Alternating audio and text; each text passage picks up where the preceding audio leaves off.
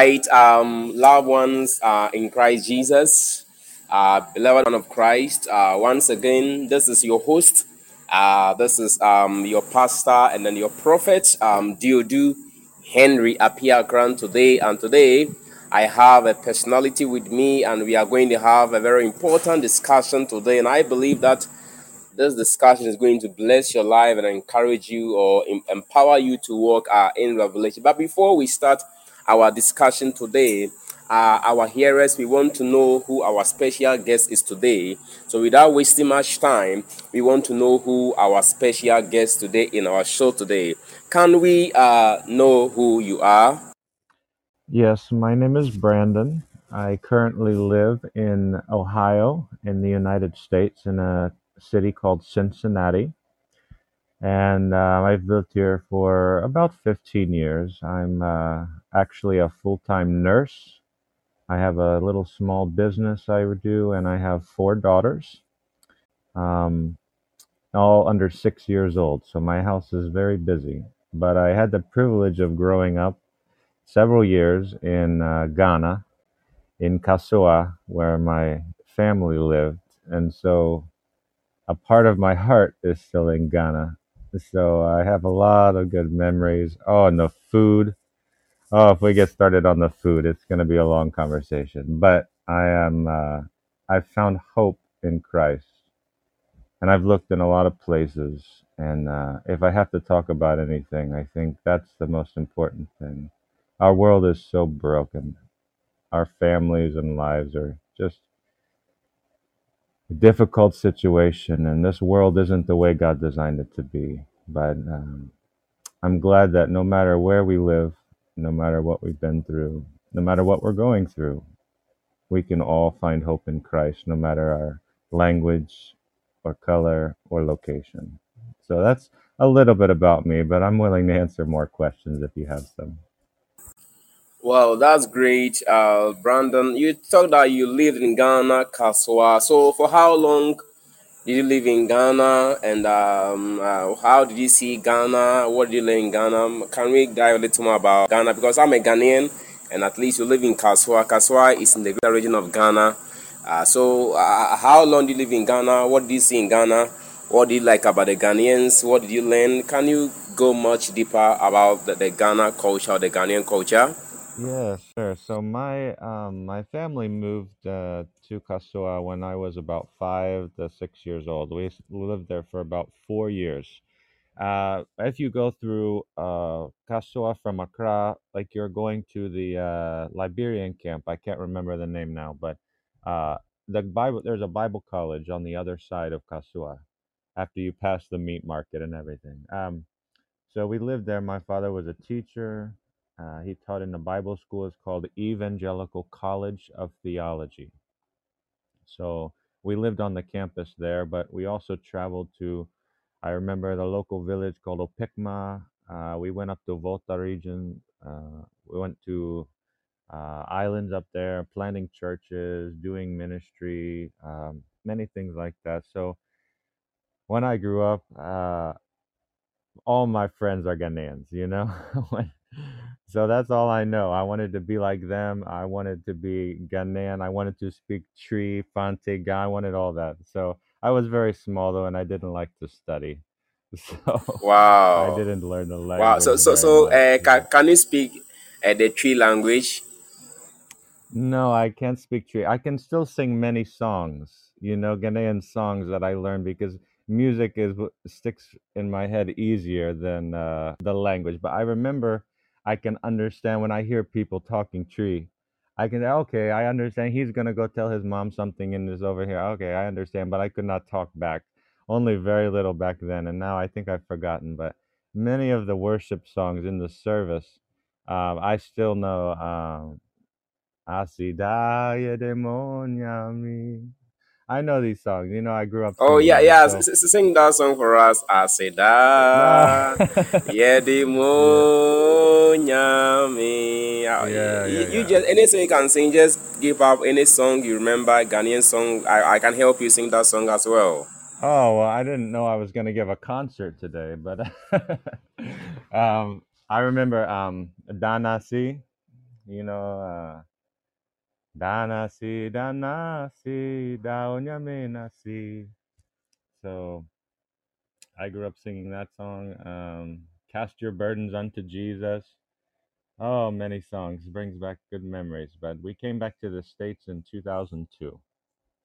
So I've been here with my family. Went to Bible school, and uh, now I'm working and learning. And uh, but yeah, a lot of good memories in uh, Ghana. And I I love the music. I love the enthusiasm. You know, when you give an offering here in the U.S., you know we we pass around the plates. Everybody sits still when you're Ghanaian, they put the plate in the front of the church, you know? Everyone make a line and then everyone dance up, put their uh, offering in exuberantly, you know, giving joyfully, as the scriptures say, in our hearts to the Lord. So I remember the clapping, the drums, the singing. There's just a a part of me is still Ghanaian. I'm I'm my skin is white, but part of my heart is Ghanaian, you know? Whoa, that, that's great. Uh, so did you have a local name that they used to call you whilst you were in Ghana? No, Brandon, but they also called me Kwabena uh, because I was born on Tuesday. So Wow, so uh, Kwabena, uh, Kwabena Brandon. Then I, I'll call Mm. you uh, Kwabena Brandon because Kwabena is a local name in Ghana. I think Kwabena, if you're born on Tuesday, you are called Kwabena. If you are hmm born on Monday, you are called, um, I myself, you are born on, on Thursday, you are called Yao. And on Friday, you are called Kofi. Saturday, you are called Kwesi. Uh, Sunday is called Kwesi. So I think Kwabena Brandon is a very great name. So uh, without wasting much time, uh, Kwabena Brandon. So uh, we want to dive more into uh, the church, more into about Christianity and um, uh, what you've learned. At least let let us be global here. But before we get uh, globally internationally, um, if you compare the church in Ghana to other uh, countries, what difference do you see, and what do you think the Ghana church uh, ha- have lack, or what you love about the Ghanaian church or the African church that you can see maybe in America or in Europe where you find yourself? Yes. So um, when I was in Ghana, unfortunately, I was, you know, I was still pretty young. I have a lot of memories, but I was not as much aware of uh, the teachings, I guess, um, because I was less than 10 years old. So um, I think, though, that what I saw was uh, a lot of passion um, in the Ghanaian church. Um, and I spoke of the music, not just in music, but in um, passion, worship, in um, faith. Many people are very strong in their faith and um, doing a lot of ministry in Ghana. And I think that's a good thing. Um, the church as a in a global perspective as you mentioned is i think very diverse so there's a lot even in the united states there's thousands of different denominations and so it can be sometimes difficult if we wanted to categorize or generalize the church um, and say just the church is like this or the church is like that so there's a lot of different um, a lot of different parts, denominations, different um, beliefs and cultures are represented. But I think that one thing the Ghanaian church has that I remember is um, passion, sincerity, and um, uh, willingness to walk in faith and to minister to others, which I think is a good thing. But I also would say that Um, while we have that also in America and other countries, I think there's often uh, some things to be careful for, you know, when it comes to um, passion, uh, that to make sure it's not just guided by our flesh or our desires and whatever we want, but that we stay um, we stay um, orthodox or according to God's word, and we don't get um, led astray by feelings or um, false teachers or things like that. Well, that's great, uh, Brandon. Uh, so, uh, you said in America, so are you in the northern part of the southern of America? And which state are you? Yeah, it's kind of north central. Um, it's in Ohio, so a little bit southwest of New York. All right, uh, that's great, uh, Kwabena Brandon. Let me use the Brandon uh, to be okay. The Brandon is okay. So, uh, Brandon, I think um, we have to know about this thing called the atheism, uh, the atheist, and all th- those things. So, so there are some people who don't believe in existence of God. They don't believe whether there is a God. They see God as mate. They see religion as a mate. They don't believe in uh, uh, anything. They believe in the Big Bang theory and all those kind of uh, evolutionary uh, theories and kind of beliefs. So, w- what is your say? What, what is your uh, mindset about the, the atheism or the atheist uh, section? Uh, because if you come to most of American countries, European countries, most don't believe in God. Like maybe you go to Switzerland, some part of Northern America, they don't believe in God. They live their house, their life anyhow. They, they see religion as being a kind of problem in most African countries. In some countries, they believe that in most African countries, some Americans or some people believe that religion is the main reason why uh, Africa is poor. But it's not that way. So, uh, uh, how do you relate that with atheism and how do you compare that religion is the main cause of poverty or let's say the main cause of uh, let's say um, um, let's say poverty in Africa in such a connect. Hmm, yeah, that's that's a very good question. You know, um, you've talked on a you mentioned a couple topics. So atheism is a, a big topic, and poverty is also a, a big topic that I I'm familiar with being in you know Ghana and seeing going into villages with no water, no electricity. You know the houses are made out of mud, the roofs are made out of grass. So I've I've seen uh, I've seen poverty, and even in the United States, you know, we have a lot of poverty. A lot of people wouldn't believe uh, that poverty could be in the great country of the U.S. I I remember my friends in Africa would would tell me, uh, my Ghanaian friends, they would say, uh, "Go into your house and uh, you give me some money." I said, "I don't have money." They said, "Yes, you do. You're white.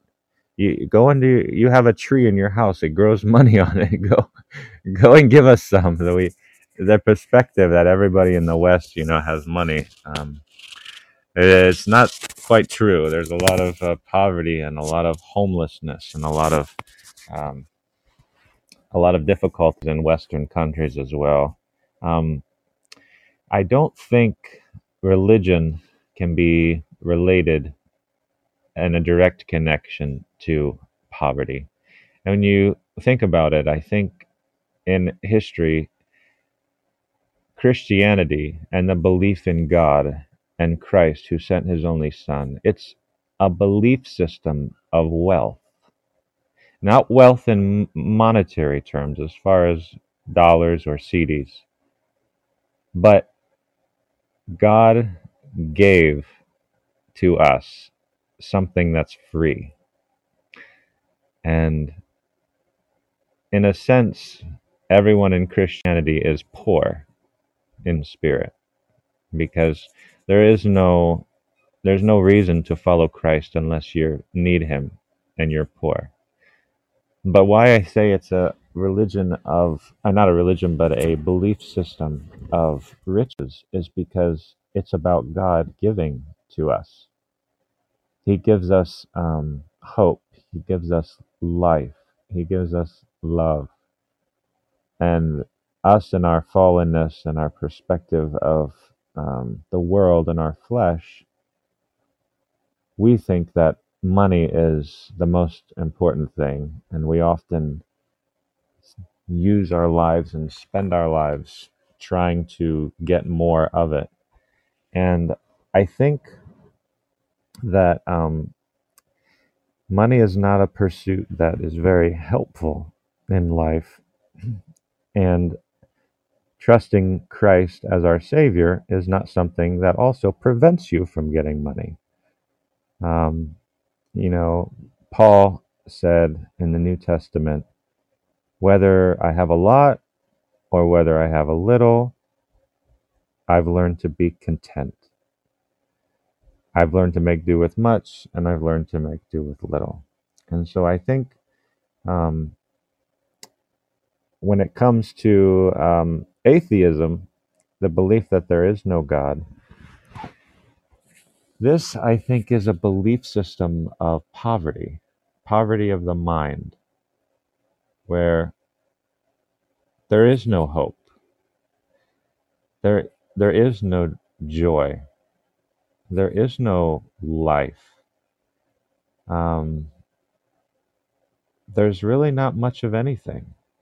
Uh, it's just you by yourself in this big world that has no purpose that has no plan that has no future. And that to me is poverty in the the deepest and the realest sense because there's nothing. Um, On the contrary, when someone learns to trust in Christ and they come to interact with the reality of God and His kingdom, the overflow of their life becomes like a spring of living water, like in the New Testament. You know, the people who, the woman at the well, she came to Jesus with nothing but wounds and pain and poverty of spirit. She didn't have much. And she was rejected by everyone. When she came into contact with Jesus, and Jesus, he kind of revealed himself to her there at the well and said, uh, I know who you are. I know you have husbands. I know all about your life. But there's a day coming when you don't need to go to Jerusalem. All of God's goodness is going to be available to those who worship in spirit and who worship in truth. And what did she do after that? Well, now she had a resource, right? She had something inside of her that she ran and told everyone she could find of this goodness that she's found. And so, to kind of relate the money and the belief systems together, I think uh, money is a very it's something that's not to be chased it's like when you chase it it keeps going further and further and it will never satisfy a person's heart i think christ is the source of goodness and of real wealth and he fills us and becomes in us a spring of living water that doesn't just fill the cup, but you have extra overflowing. So, where you're able to give to others, your neighbors, your family, your friends, it's sort of this overflow of goodness, peace, joy. Um, on the contrary, I think um, a lot of atheists have money in the, uh, you know, sense of the materialistic view of the world but um, atheists, uh, you'll be you have to look very far and wide to find anyone who would tell you they have peace and hope, because the worldview just doesn't allow for that. And I think the that's the beauty of Christ is that he he comes unassuming, he comes humbly, and he simply says, "Here's what I have to offer you. You give your life, and take my yoke upon you." Learn of me, I'm meek, I'm lowly of heart, and you'll find rest for your soul. And that to me is true wealth and true, true riches. That, that that's um I think um, an important key element you did mention here about um religion being um as in the main issue of let's say poverty about your mindset and uh, so so want to just dive more deeper into this issue about um the atheist uh scenario.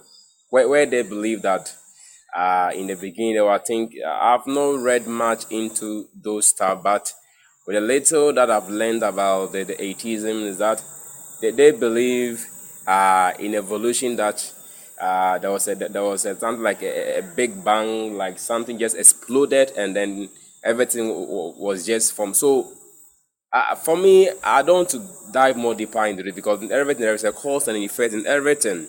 But my issue want to stage on where um, people assume that there is no God because comparing today our discoveries, the science, uh, what science is trying to bring out, they can tell, they, they can foretell maybe the future, this will happen, it will rain. Maybe in the olden days, there was nothing like those uh, scientific um, discovery, and therefore, because science is now improving, so they are now trying to say that if they're able to, to, to recover or able to, to find out certain things in this life, then it means that uh, life that there is no God. Because even let, let's come to reality. Let's come to reality. If you check life, you see sometimes you want to experience God, you want to see God. You, you are praying, you can't see anybody you are praying to.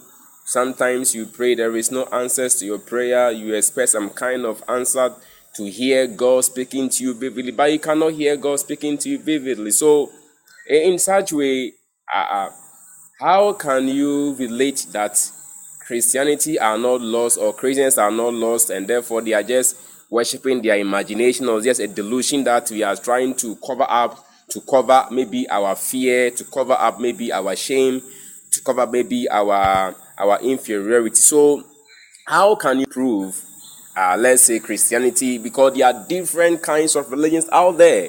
There are thousands of religions out there. Islam is growing in America, growing in Europe, in all part of Northern uh, Africa. Uh, we have several religions: the Buddhism, Shintoism, Hinduism.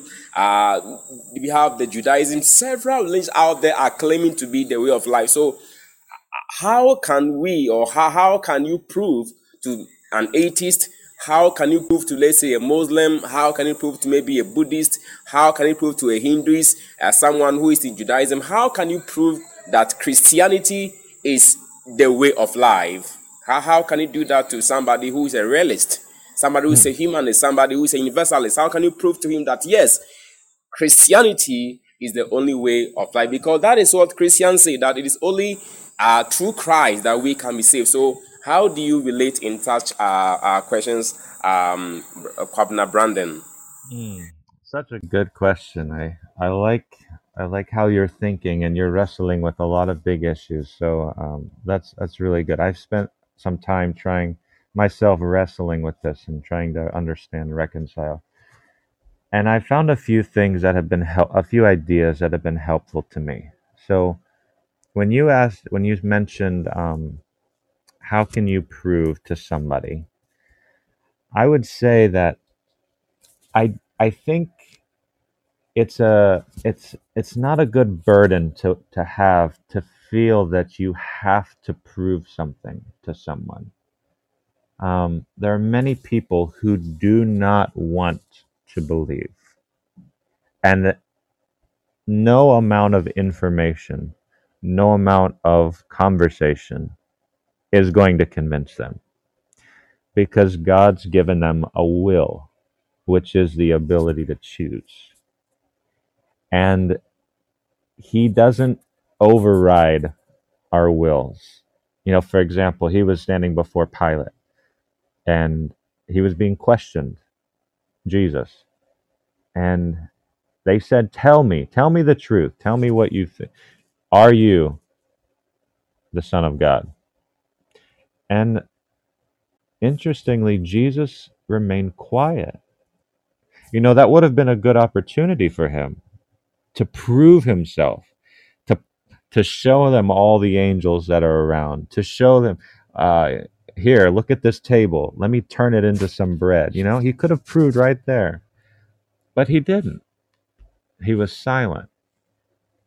And occasionally he would say one or two words, such as, Yes, you, you say that I am. And it's very interesting this perspective that Jesus, while he was on the cross, wasn't trying to prove to the robbers or the thieves on either side he was the Son of God. He wasn't trying to prove to the Roman soldiers. But interestingly, one of the robbers and one of the Roman soldiers came to believe.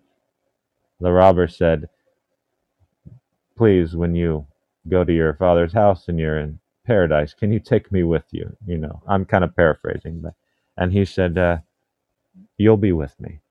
I'll take you. He saw the his faith. And then when he died, he wasn't trying to convince anyone he was dead. But after that, there was a reality that the Roman soldier confronted, where he realized truly this was the Son of God. And so I think it's it's good to be able to communicate with people, but to feel that you have to prove something to someone who might be very antagonistic and not want to believe, it might be more unhelpful if you try to continue to give information and facts, especially if they're not interested. Um, so that's one of the things I would say um, related to your question about proving to someone. And the other thing I would say to someone who is a believer is that there one of the beautiful things about Jesus and his words that's different than other belief systems in the world is that he provides sort of tests or um, uh, what's another word? Uh, he provides information that you can verify. So he said, for example, if you do this, then this will happen. Okay, so that's not just uh, words of some religious leader saying, think this thought, do this idea. He's saying, you in your life, wherever you are, if you're in poverty, if you're in riches, if you're, here's what you can do. Here's a proposition. If you give up your life, take up your cross, and follow me, you will find life. And if you do those actions and you follow that path, you'll know what that means. You're going to enter, you're enc- going to encounter a reality that uh, verifies the statement. But he didn't just give one uh, if then statement or a verifiable statement, he gave many. Um, he, he gave, uh, there's several in the New Testament. If you give up your life, if you try to save your life, you'll lose it. If you lose your life for my sake, you'll find it. Well, that's something we can all verify, and we can try. We can try to give up our life for his sake. We can trust him and see if it will actually be life. And um, if we um, seek first God's kingdom, is another one, and his righteousness, all the things that we need will be given to us. Not all the things that we want, but all the things that we need. And so then we can test them. And if we do test them, we can then decide if what he says is true or not, which is a kind of proof um, in our own life. But to prove to someone whose will is closed or whose heart is closed, you know, like Pharaoh in the Old Testament or like Pilate or like some of the people who were in the religious leaders of the day, of Jesus' day, the Pharisees and the Sanhedrin, they were actively against him. And no amount of miracles, no amount of proof would convince them. In fact, he told them, You want a sign, you want a sign, you keep asking for a sign. But the only sign that you're going to get is Jonah, who was three days in the fish and came up. That's it. Because your hearts are hardened. So no amount of proof is going to break through the hardness. Um, just like with Christ, there's some people who look at him and say, ah, he died, he was crucified, and you say he rose again three days later. That's their sign. And no amount of words or actions or anything will convince them differently. So there's kind of two sides to the coin. The one is a personal proof, where if we follow his words and trust him, we ourselves will encounter the reality that he talked about, his kingdom. And he said, I will be with you, and I'm sending my comforter to be. Those are verifiable. But we can't take those verifiable things and force them on someone like an atheist or someone of another religion who is unwilling or their mind or heart are closed. Well, that's great, uh, Brandon. Uh, that it's about the mind willing to accept the truth. So, so um, I, met. I remember some years ago. I was on KTU campus, Koforidua, Technical University. I think there were some two guys from America, either America or Europe. They came to do, think, their research in, in this university, and I met them. And one of them was he was a guy. He was saying that he he don't believe in Christianity anymore because he have read books and then uh, looking at Christianity. He's been a Christian before, and therefore he doesn't believe in Jesus and he has read different books. So I was trying to convince him to, to read more of um, uh, people who came into Christianity. I told him to read several books, but he was still insisting that uh, he's not going to believe uh, in the Christian faith. So my, my, my issue is that, as, as you said earlier, that there are some people who have seared conscience, they don't want to believe it.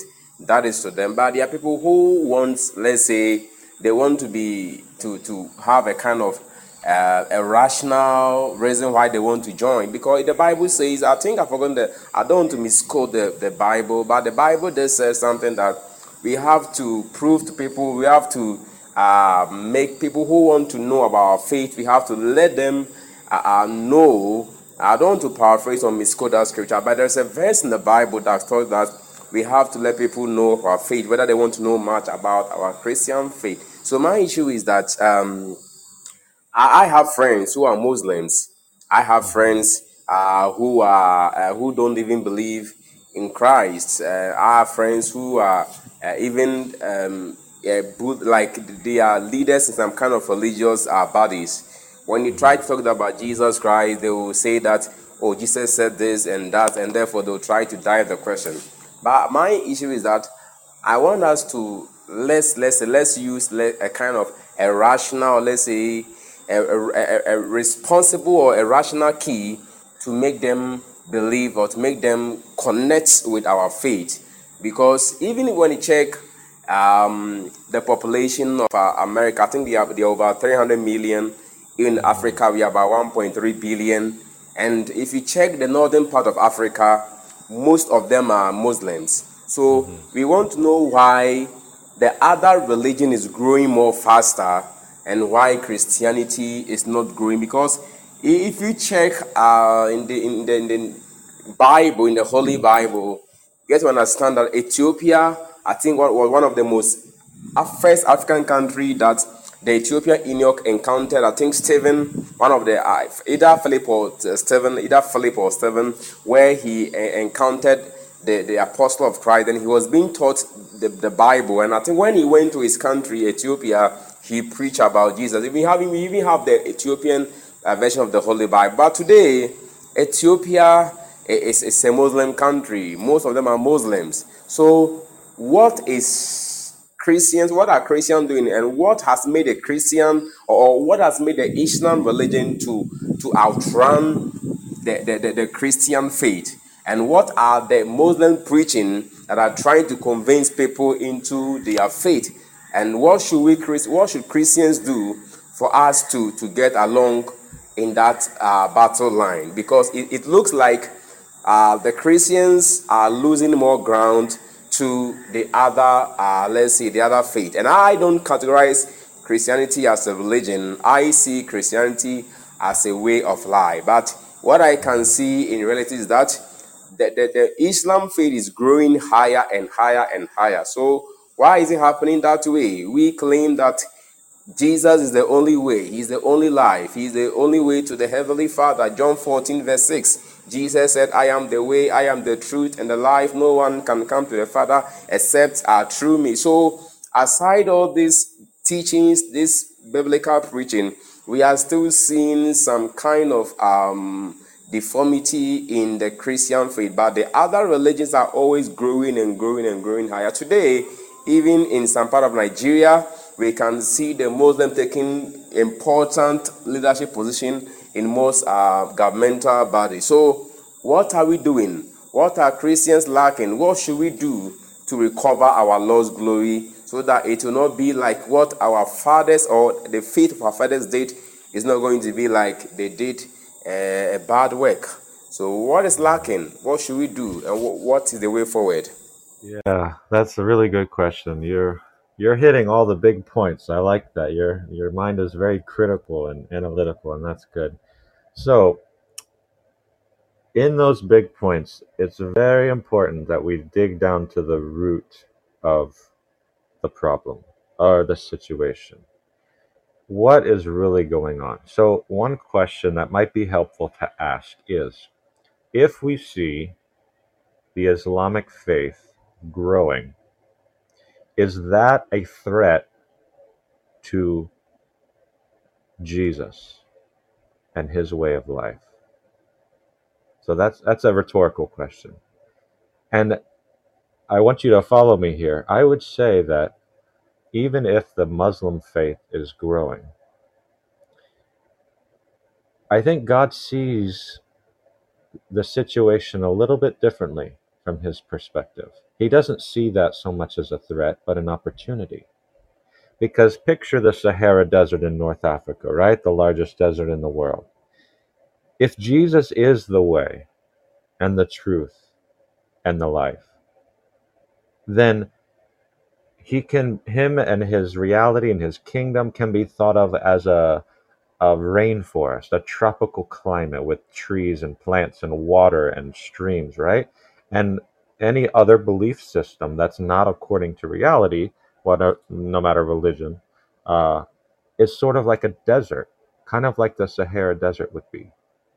So let's say you get a bunch of people, using this example, who all agree together. They form a club or a religion and they think, oh, we're going to say that this desert is the way to live.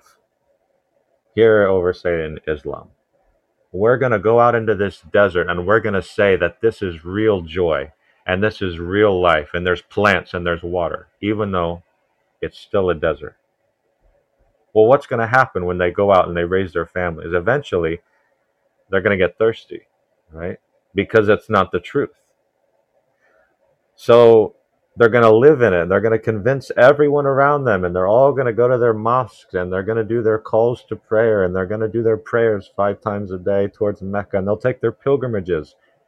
But if it's not according to the truth, they're not going to be satisfied, no matter how many people are living in the desert. And that's why I think God sees people a little bit differently that we do because he sees a number of people who are coming to realize their emptiness in these other religions. And they will realize it eventually, whether they want to admit to it right now or not. And that we can do a lot to uh, avoid acknowledging our own hearts. But I hear stories often of people who have seen Christ come to them in a dream of the Islamic faith and other faiths, you know, people in China. Um, I think when people pour their hearts into a religion or a, system that's empty, like a desert, it's dry, and there's no life or no truth there, they become thirsty more quickly. And then that's uh, that's the one part of the question you ask of what do we do about these other religions that seem to be growing. I think we have to acknowledge that their size does not represent their health or their satisfaction because anybody can join a club and before they realize oh no this isn't working uh, this isn't satisfying i don't have joy i don't have peace i don't have life i don't have hope I just have a bunch of rituals and a bunch of demands. And even then, will my good outweigh the bad in the end? I don't know. That's not life. That's not joy. So those people have a need in their heart deep down. And as someone who is a believer in Christ, it would be good for us to look for opportunities to find and help them acknowledge that they're missing something and then we have to ask once we help and dig down in their life, befriend them, get to know them, see what they're missing, we then have to ask, what is it I can offer them? And I think so many times what we want to offer is a system, is a, a culture of belief of Christianity, or some ideas, right? That's what we want to give them. But what is the real value? What is the real gift? What's the real treasure that the writer of the gospel said? When you find it, you go and sell everything you have. You go into a, you, you find a field, right? You find a treasure. You see a treasure in the field, you bury, you don't want anybody else to get it. You go sell everything you have, You buy that field because there's a treasure there. What's that treasure? What is it that we have to offer others who might be empty? And the answer is very simple. It's not Christianity. This is you said it wasn't a religion, right? You don't like to think of it as a religion. Uh, so we don't we don't offer a system. We don't offer a culture. We don't offer a building. There's only one treasure. And the treasure is Christ. The way, the truth, and the life. And then what he provides is a lot of blessings and a lot of benefits, but he also demands everything. And so for me, one of the things that's helped me understand and wrestle with these ideas and belief in Christ and atheism, agnosticism, all these is what what is on the table? What are the options? Okay, here's a system of Islam with all these stories and uh, there's some issues and a culture and okay that's one option. Muhammad is one option. And what if i said jesus next to him and compare him? Okay here's muhammad here's jesus. What did jesus have to say? And i find that when i compare jesus against every other option he always comes out on top which is why my faith and my life are living towards Him in His direction. But I think this is something we have to walk through others who might not believe or are struggling to believe with and say, okay, let's let's put your option on the table. Let's look at Islam. What what it what does it say? What does it have to offer? And how how is that working for you? Do you have joy? Do you know what joy is? Do you have hope? What's your hope? Maybe one day this or that. Maybe you'll be good enough. Maybe you'll have some wives up in some heaven. Maybe your prophet died. Right? I mean that uh, that's kind of a harsh way of putting it and you you know, you might not be able to say that to every Muslim, but there's another option and it's Christ. And no one has discovered any scientific finding or fact. No one has found anything that disproves Jesus and the kingdom that he came to tell about. He said, uh, God's kingdom is near. The kingdom of heaven is at hand. There's a reality that I'm telling you, and no one has disproved it. So if you're a believer, you don't have to fear that someone in some religion has disproved your faith. Uh, no one's found anything. Um, they keep trying, and a lot of times the people who try the hardest end up believing in Christ, like Lee Strobel. You know, uh, he was an avid unbeliever, and he set out to prove once and for all as a journalist everything wrong with Christianity and how it wasn't true. And he became a very faithful and outspoken believer in Christ that said, Look, out of all the options, he stands above them all. So I know that was a little lengthy, and I apologize for the length. But in these deep topics, I think sometimes we have to we have to dig down a little bit. That just because uh, religion is growing, say Islam, it doesn't mean that in their hearts they're satisfied and they've found goodness. That's not why it's growing. It's growing because we all want to belong somewhere, and we don't want to uh, give in. Uh, we don't want to swim upstream or go against the cultural norms. We kind of want to all belong, and wherever you're around, you sort of you know group in, join the group, uh, believe. I do like everyone else, but Islam and people who are Muslims are incredibly empty because they don't have Christ. And so that's a good opportunity when talking with them or others to say, since Jesus is the way, the truth, and the life, and I've found the goodness and life in Him, I have to find and get them to acknowledge where they're empty and where they're lacking and where they're broken. And then what I have to offer them is the treasure of Christ and citizenship in His kingdom. Well, that's great, uh, Brandon. You've talked a lot, and uh, that's great insight and deep uh, wisdom keys out here. But I did mention that you said you, you did compare Jesus Christ uh, with other uh, some kind of uh, leader. So, can you share some of the things that you, you've really learned about Jesus that made you choose Jesus other than the other, uh, let's say, religion out there? Yes. So that's a good question. One of my favorite things to talk about. Um, first off, only one religious leader has ever risen from the dead, and that's a big that's a big idea. You you line up, put them all on the table. Okay, you're comparing everyone.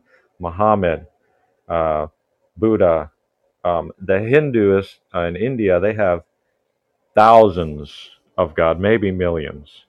A God for everything food, um, prosperity, health, you know. And they have so many gods, they don't even know all of them. So they all kind of. They all kind of cancel themselves. If you don't even, you can't even name all of them. How could you possibly worship all of them? And how could all of them be right? Um, there's only one that's ever died and been raised from the dead. All the rest died. Some of them are imaginary gods, and those don't even exist. I remember going into a village in Africa, and I saw in Ghana, and I saw in a my father was planting churches with some of our leaders. There was a stick outside of a house coming up out of the ground, and it had three like uh, prongs, kind of like in hold something, right? Maybe you've seen it before. And on top of these prongs outside the house was a boot, like a work shoe, sitting there, dirty, upside down on this stick. And I, I was like, why do they have a shoe, one shoe, on this stick? And they said, oh, that's their God.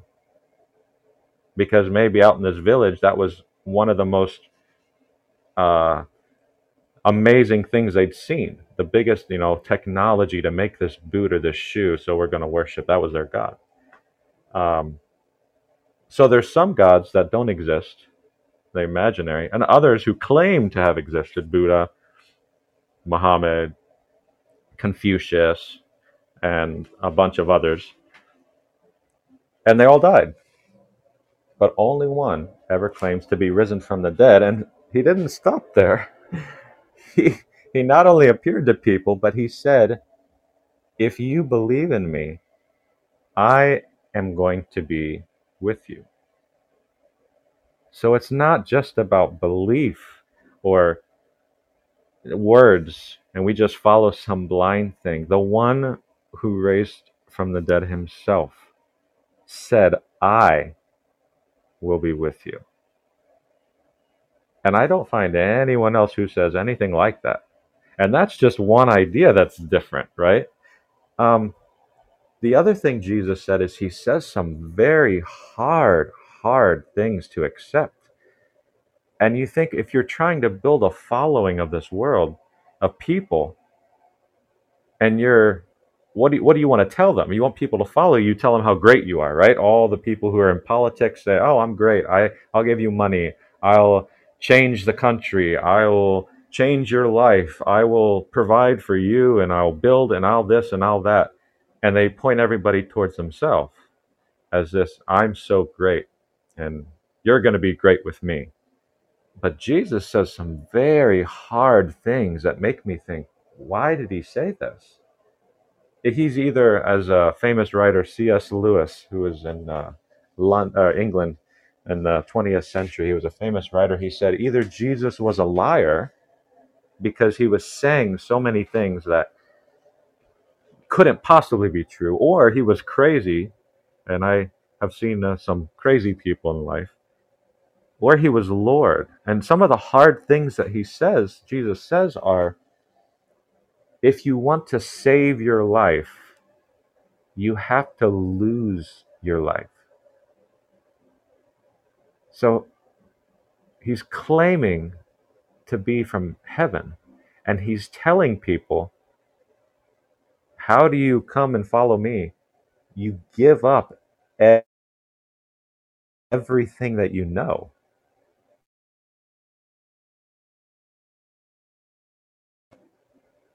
And so these hard,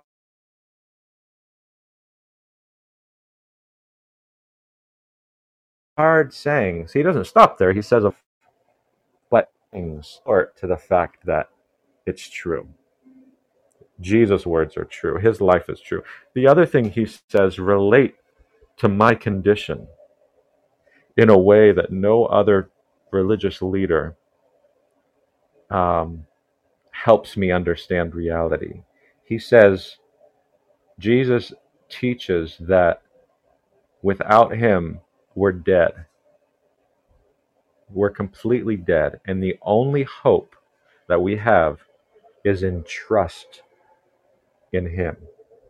And he not only talks about my reality in a way that makes sense and explains and helps me understand what I'm feeling, what I'm thinking, and what's going on in the world.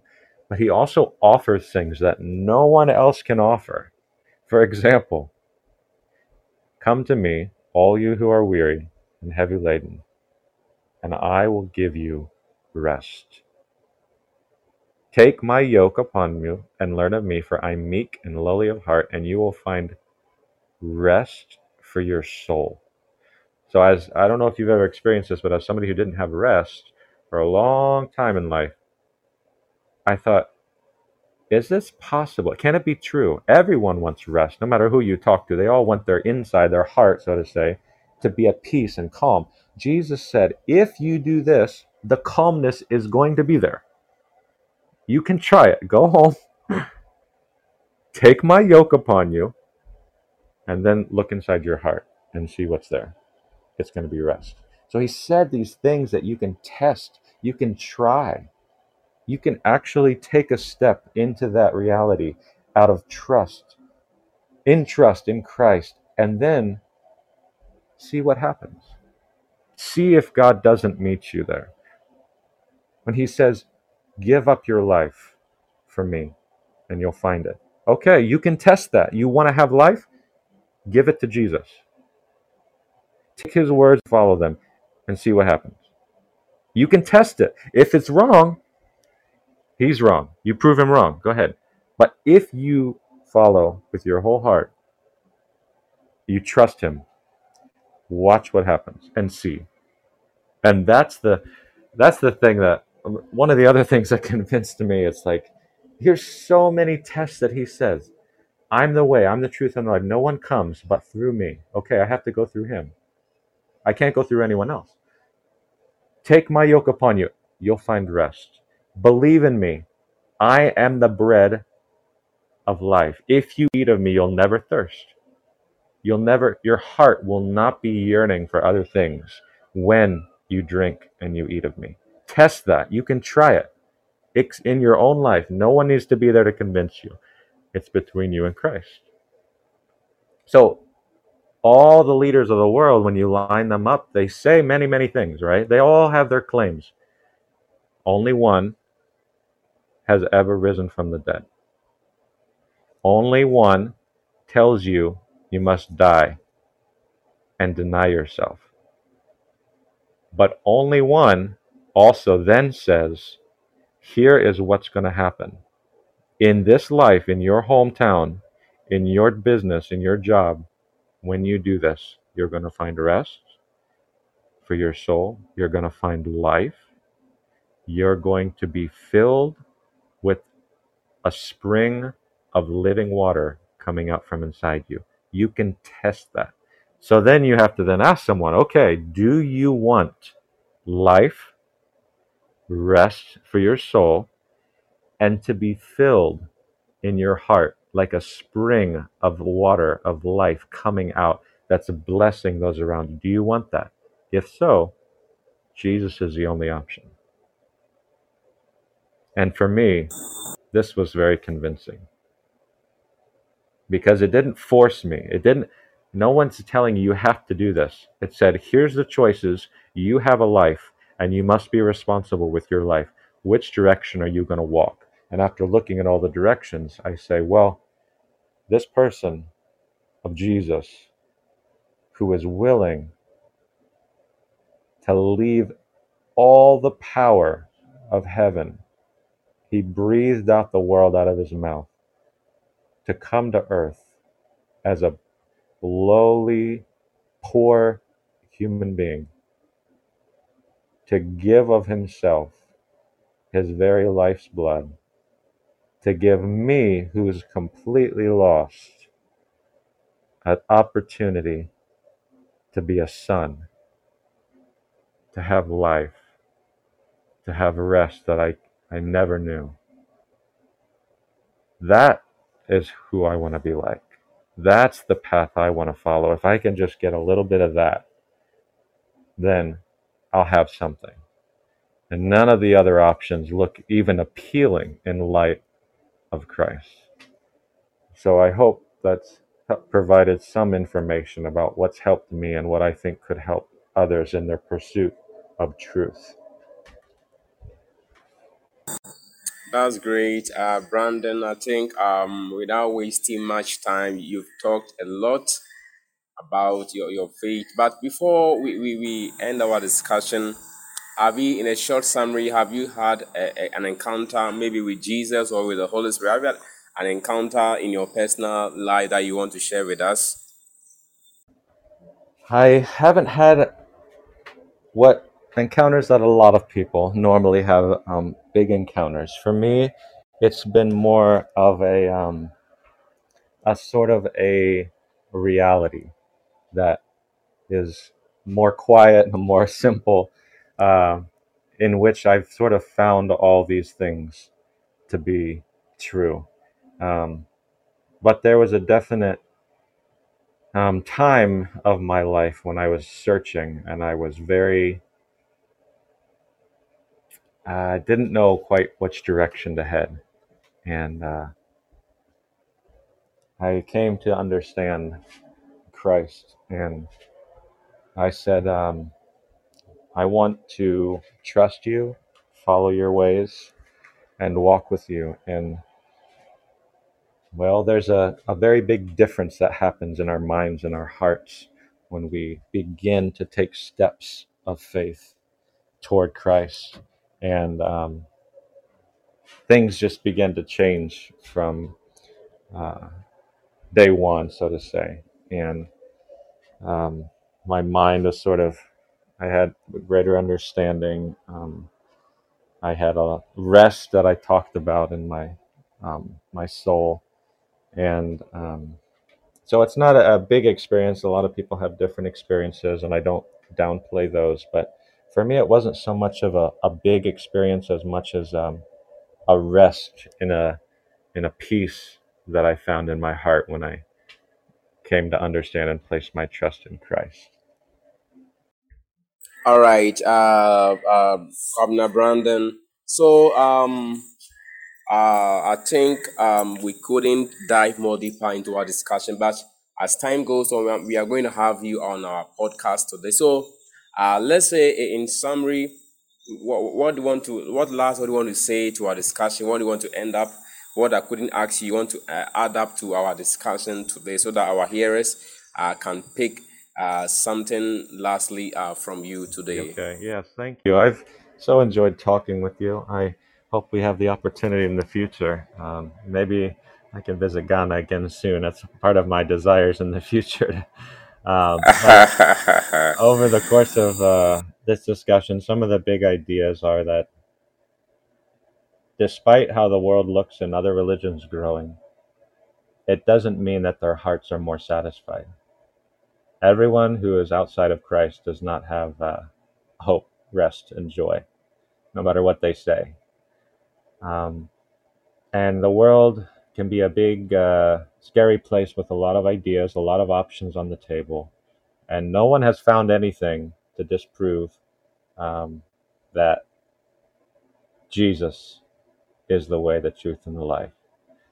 And when you line him up against all the other options and what he offers, and how he offers you an opportunity to verify for yourself whether or not it's true, he offers rest for your soul.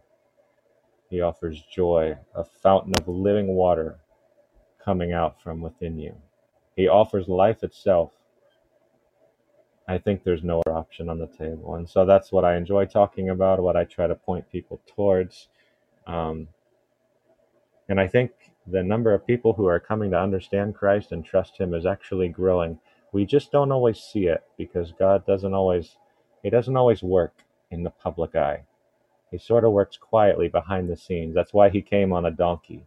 That's why He came to Nazareth, a humble person. Now, He doesn't, just because the news says all these religions are growing, I think actually God's church is growing much faster and the gates of hell won't prevail against it. In fact, uh, he works quietly, so that's why you don't see it in the news. But he's moving and he's revealing himself to people, blessing, forgiving. And I think that's uh, that's the real news of the day. We just don't always see it. That's great. Um, Kwabena Brandon, uh, having you um, on the podcast today. So, um, in case maybe our hearers want to find you or locate you, wh- where can uh, they get in touch with you? Yeah, so I'm um, I'm on uh, Facebook. I also I have a small business, but I don't think your hearers will be interested in my uh, my business of washing houses since they're far away in Africa. Um, but I can send you the link. Um, I'm on a Facebook. I also have a website, and um, I'm also writing a blog on online, and I'd be happy to send you those links instead of listing everyone out right now for you.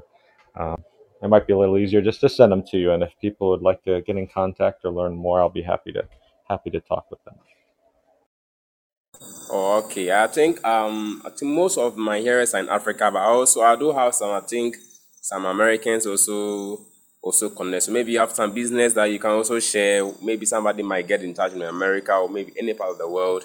So you can share maybe the Yeah, link. You can just share it yeah, here. sure. My Yeah. business is um, I do pressure washing, so I clean houses, driveways, I get all the dirt off. It's uh, it's called Cinci, C I N C I, like the city Cincinnati, Cinci Blue Solutions dot com. So that's uh, my pressure washing business website, Cinci Blue dot com, and um, my personal Facebook is um, Brandon B R A N D O N with the letter N. And then my wife is uh, her name A L I O N A, Alona. And our last name is Klotz, K L O T Z. And we have a personal Facebook there. We'd be happy to befriend anyone. Well, that's great. Um, uh, Kwabena Brandon. Uh, then the Kwabena is a Ghanaian local name. I added, as you said, you were called Kwabena whilst you were in Ghana. So I think the original name is Brandon uh, Klotz, uh, B R A N D O N, and then the Klotz, K L O T Z. Is that the right Yes, spelling, um, uh, hmm Brandon? Oh, okay. So, uh, our loved ones are today. Uh, I have with me our special guest. I believe today you've learned a lot today from our special guest today, uh, Brandon uh, Klotz. You can check on his Facebook page and also check on if you're in America. I think uh, you can also check on his business, washing business. Also contact him through his uh, blog. He, I, I will share the link uh, uh, under the uh, podcast so you can also connect with him as well. So once again, this is how we will end our discussion today. But before we end, we want to end our discussion with prayer. So, um, uh, Governor Brandon, uh, can you end with a, a prayer for us today? Yes, I'll be happy to. Our Father in heaven, we come to you today very grateful for the hope and life that you give us. Yeah, being in this world is difficult sometimes, and our hearts are so yearning for something more. And we're grateful for Christ who came and made himself of no reputation, but took on him the form of a servant so that he could reach into our world and give us life. Would you help myself and all the listeners who are listening to this both today and possibly the recording in the future to understand the goodness that's in Christ, the hope, joy, and life that you offer that surpasses all the other options on the table. When we take a really good look, you're, as uh, the disciple said, you alone have the words of eternal life. I ask that you bless those who are hearing. Help us all on our walk through this life to look to you, the author and finisher of faith, who for the joy that was set before you endured the cross, despised all the shame and what others might say, and sat down on the right hand. And even now, make intercession for us. Bless those. Give us wisdom and strength. Fill our hearts with hope and life as we learn to trust you. And we'll be grateful.